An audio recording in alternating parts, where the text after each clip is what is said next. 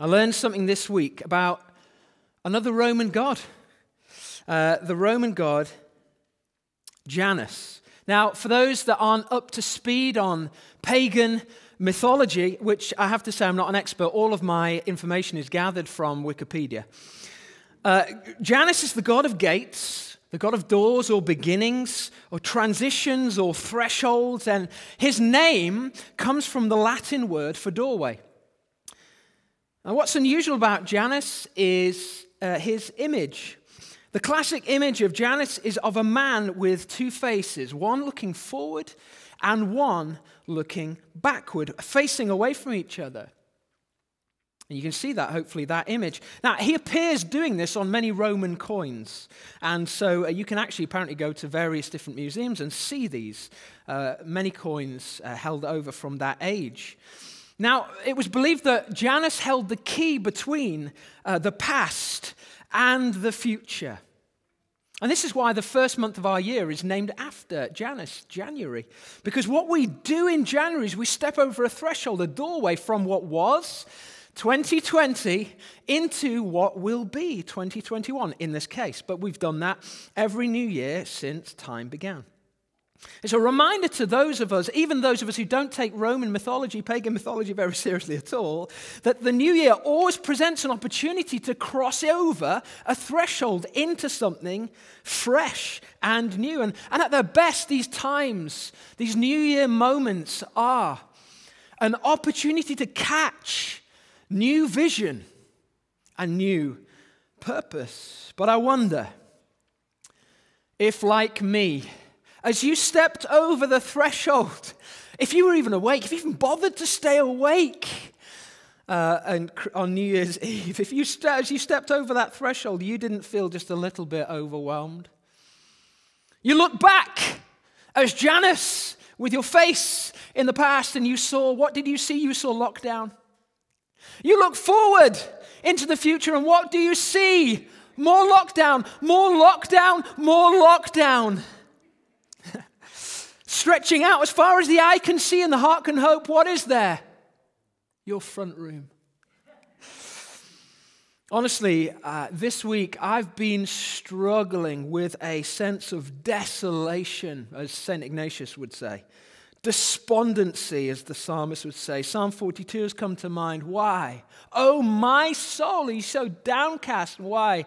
You're so downcast within me. Hope again in God for I will yet again praise him, my Savior and my God. That sense of being downcast, of being downtrodden, even, I think is a familiar one to us at these times. And so it is at these moments that we need to be even more intentional than ever about lifting our sights, not just looking back, as it were, to the immediate.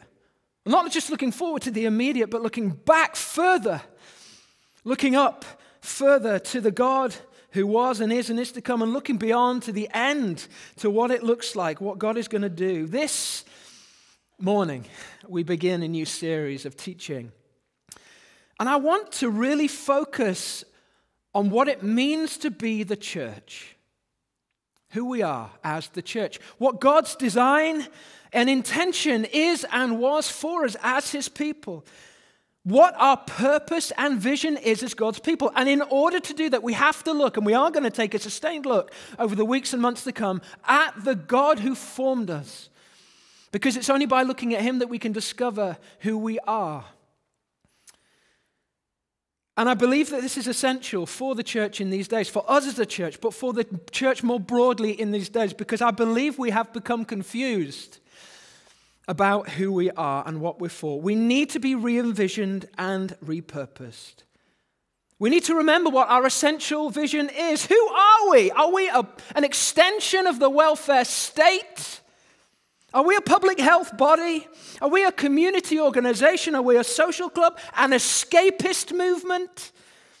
Are we a power broker? Desperate to attract celebrities to give us some credibility to our faith? Or are we indeed the people of God who worship the resurrected Lord, Jesus Christ? Church, we need to be repurposed.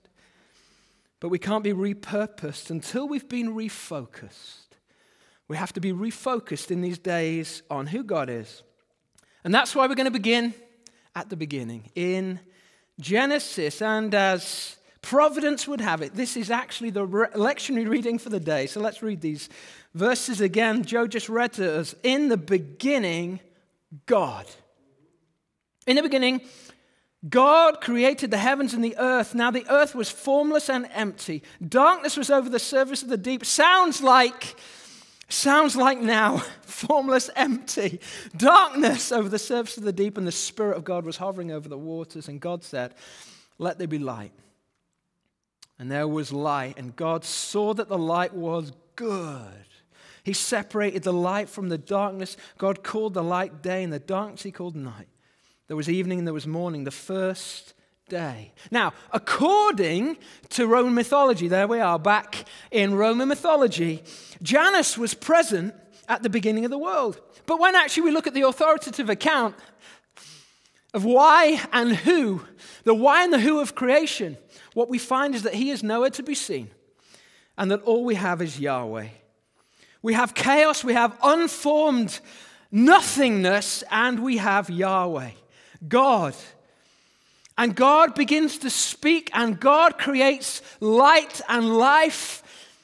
God makes, He creates the heavens and the earth. This formless voidness, it is a picture of chaos, of nothingness, and into that God speaks. He has design, He has vision, He has purpose. Not just for a people, we'll get there, but for the whole of created order. And he speaks life, and in this case, he speaks light. And he calls it good. He calls it good. And that word good in Hebrew is the word tov. T O V is the transliteration. Tov. Mouth it if you're in the room, say it at home. Tov. If you've got a neighbor next to you, just turn to them and say, Tov. God creates a world that is Tov. Tov is the design for his creation. The world is formless and empty, but God orders it. He gives it design, meaning, purpose, value, intent. He calls it Tov. Scot McKnight, theologian, says, in other words, perfect, excellent, just as I wanted. Voila! Not so good in my pronunciation there. Put differently, Tov is about beauty, aesthetics, excellence. What pleases our sense of sight and sound. God looks at it, He calls it good. Indeed, this isn't the last time we see this word, Tov, in uh, the, the creation account. We see it come across six times. Every time God makes something, he calls it Tov. And then the seventh occasion it occurs, it occurs after he makes mankind, male and female. It says, In his image he created them, and he called them Tov Meod. Tov Meod. He says, and that means very good. Very good. Tov Meod. I love that. I don't even, I didn't even know that before a couple of weeks ago, but I love that phrase, Tov Meod. The Hebrew word for good or goodness is by far one of the most popular terms in the Bible. With more than 700 occurrences of the word in Scripture, we could say that our Bible is the book of Tov. But very good doesn't even capture the essence of what God is saying about creation. He's saying it's the best of the best. It's exceedingly abundantly. He is exceedingly abundantly delighted with it. It is so good. Now, I love this. I imagine uh, through this series, I imagine us as a, a spiritual discipline, as a community, just beginning to wander about well, eh, we may not be wondering about actually, but going about our daily lives and just when we see something good, just uttering Tov. I, I, we see a, a, a, newborn child just saying Tov, Tov Meod. I imagine us just maybe a, uh, sitting at home doing a piece of work, a spreadsheet or whatever it is, and just saying Tov. I imagine us just declaring over the homeschool work our children have done Tov. I imagine us seeing an act of kindness and compassion in our world and saying Tov. I imagine us uh, hearing the statistics from how many people have been vaccinated and saying Tov. I imagine us just seeing uh, the work of the people that we clap every Thursday or whatever we're now doing and saying Tov. You know, that's what we were doing every Thursday in the first lockdown, you know. We were going to our doors and we were saying Tov It's the most profound spiritual discipline to say Tov. I want it to come into our vernacular, I want it to be part of our dictionary. The supreme definition of creation, according to God, is that it's Tov. And that can only be the case because the supreme definition of God in Scripture is that He is, you guessed it, Tov. You need to understand this. God doesn't just do Tov, God doesn't just sometimes act Tov when He feels good, when He's in a good mood. I, I am a, I can be a really, really good parent. I have my moments, I know that. And I sometimes I'm not. And when I'm doing my best parenting, it's when I'm, it's when I'm just affirming and enriching my children with their utter inherent tovness. And sometimes I do the opposite. God isn't like me, and He isn't like you. He doesn't have better and worse moments. He's utterly, profoundly Tov all the time. Psalm 119, 68 says, You are Tov, you are good, and you do only Tov, you do only good.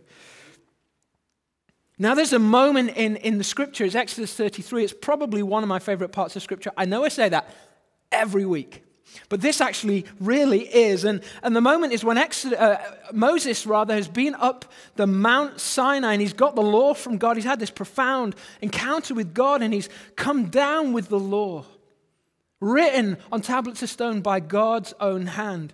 And he comes down and finds the people in disobedience and he smashes the law on the ground. And, uh, and the people enter into this moment of soul searching. And Moses, in that moment, seeks God like never before.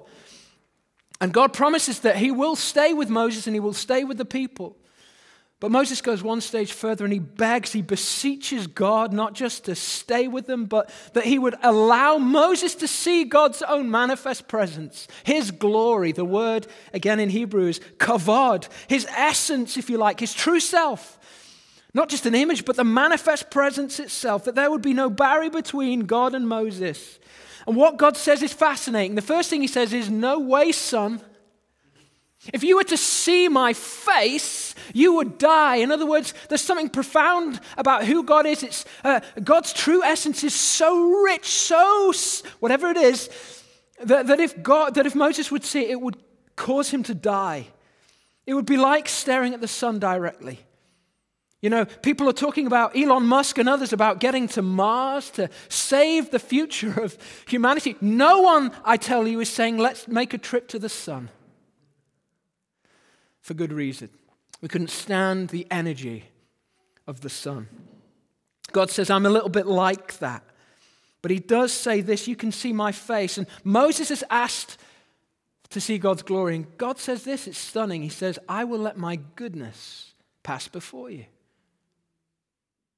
What God is trying to say to Moses, and I believe to us, is that my glory, my essence, my true nature is my goodness. God's glory is his goodness, his tovness. Thus, as McKnight says again, God's tov became inextricably connected to his name. That's how vital tov is in the Bible. Creation is good. God is good. He isn't just a good, he is the good. He is good all the time. And because of that, this is the vision for humankind and for the church that we would be, above all, before all, Tov. That's it. We're called to be church. That's the vision. That's the purpose. This is a vision sermon, in case you didn't realize. And this is the vision. Not a project, not a plan, but a people a people of Tov. And we see that that was the intent from the first day. Adam and Eve, made in God's image and likeness, meant to reflect his what? His goodness, his Tovness into the world. And in order to do that, it had to stay close to him, to be dependent upon him. And in choosing autonomy, in choosing, in other words, to define Tov for themselves, they fell out of relation to God and they lost the source of that Tov. And from then on, God has been working ceaselessly to bring his glory, which is his goodness, back to the heart of his creation. And his plan and his purpose was always to create a people of Tov and ultimately to manifest his presence as a man of Tov. God Himself in flesh, fully God, fully man, the fullest, complete representation, the perfect manifestation of God's glory, God's kavod, God's tov in the earth, Jesus Christ, who we worship today. And because Jesus is fully Tov, we, his people, the body of Christ on earth, are called to be Tov. We're called to be good, not to be relevant, not to be excellent, not to be effective, not to be successful, not to be famous or to rub shoulders with those who are famous, not to be powerful, not to pander after influence, as if that were a word that were ever used in the Bible positively, but to be Tov to carry the goodness of God in our bones, in the way that we walk, the way that we wake and sleep, in the way that we act towards uh, one another, in the way that we act towards ourselves, in the way that we act towards the world that God so loved that he sent his only Son, that they might receive and understand his love. The point I'm trying to make today is that the deepest vision and purpose for humankind, for the church, all we are is a colony of the kingdom, isn't it? Is not about projects. It's not, not about the projects we do, but about the people we're becoming. The church is a school of formation in Tov. That's who we are. We're a family of Tov, a people of Tov. Because God has created a world and called it Tov. And this is a description of his intention for it, as well as its final destiny. There will be a day when Tov will cover everything, when God will remove every stain of untov, of evil, of badness, of sickness, of unsoundness. And Tov will be all. God will be all and in all. And what he desires and demands in the meantime is to see a people of Tov. So, how can we grow in it? Well, over the next couple of, well, few weeks, few months, who knows? We're going to be asking that question. But I suggest to you today that we could go, we could do worse than to begin with Moses. What does he say? Simple, simple prayer. Lord God, show me your glory. Show me your glory. And God responds by showing him his goodness.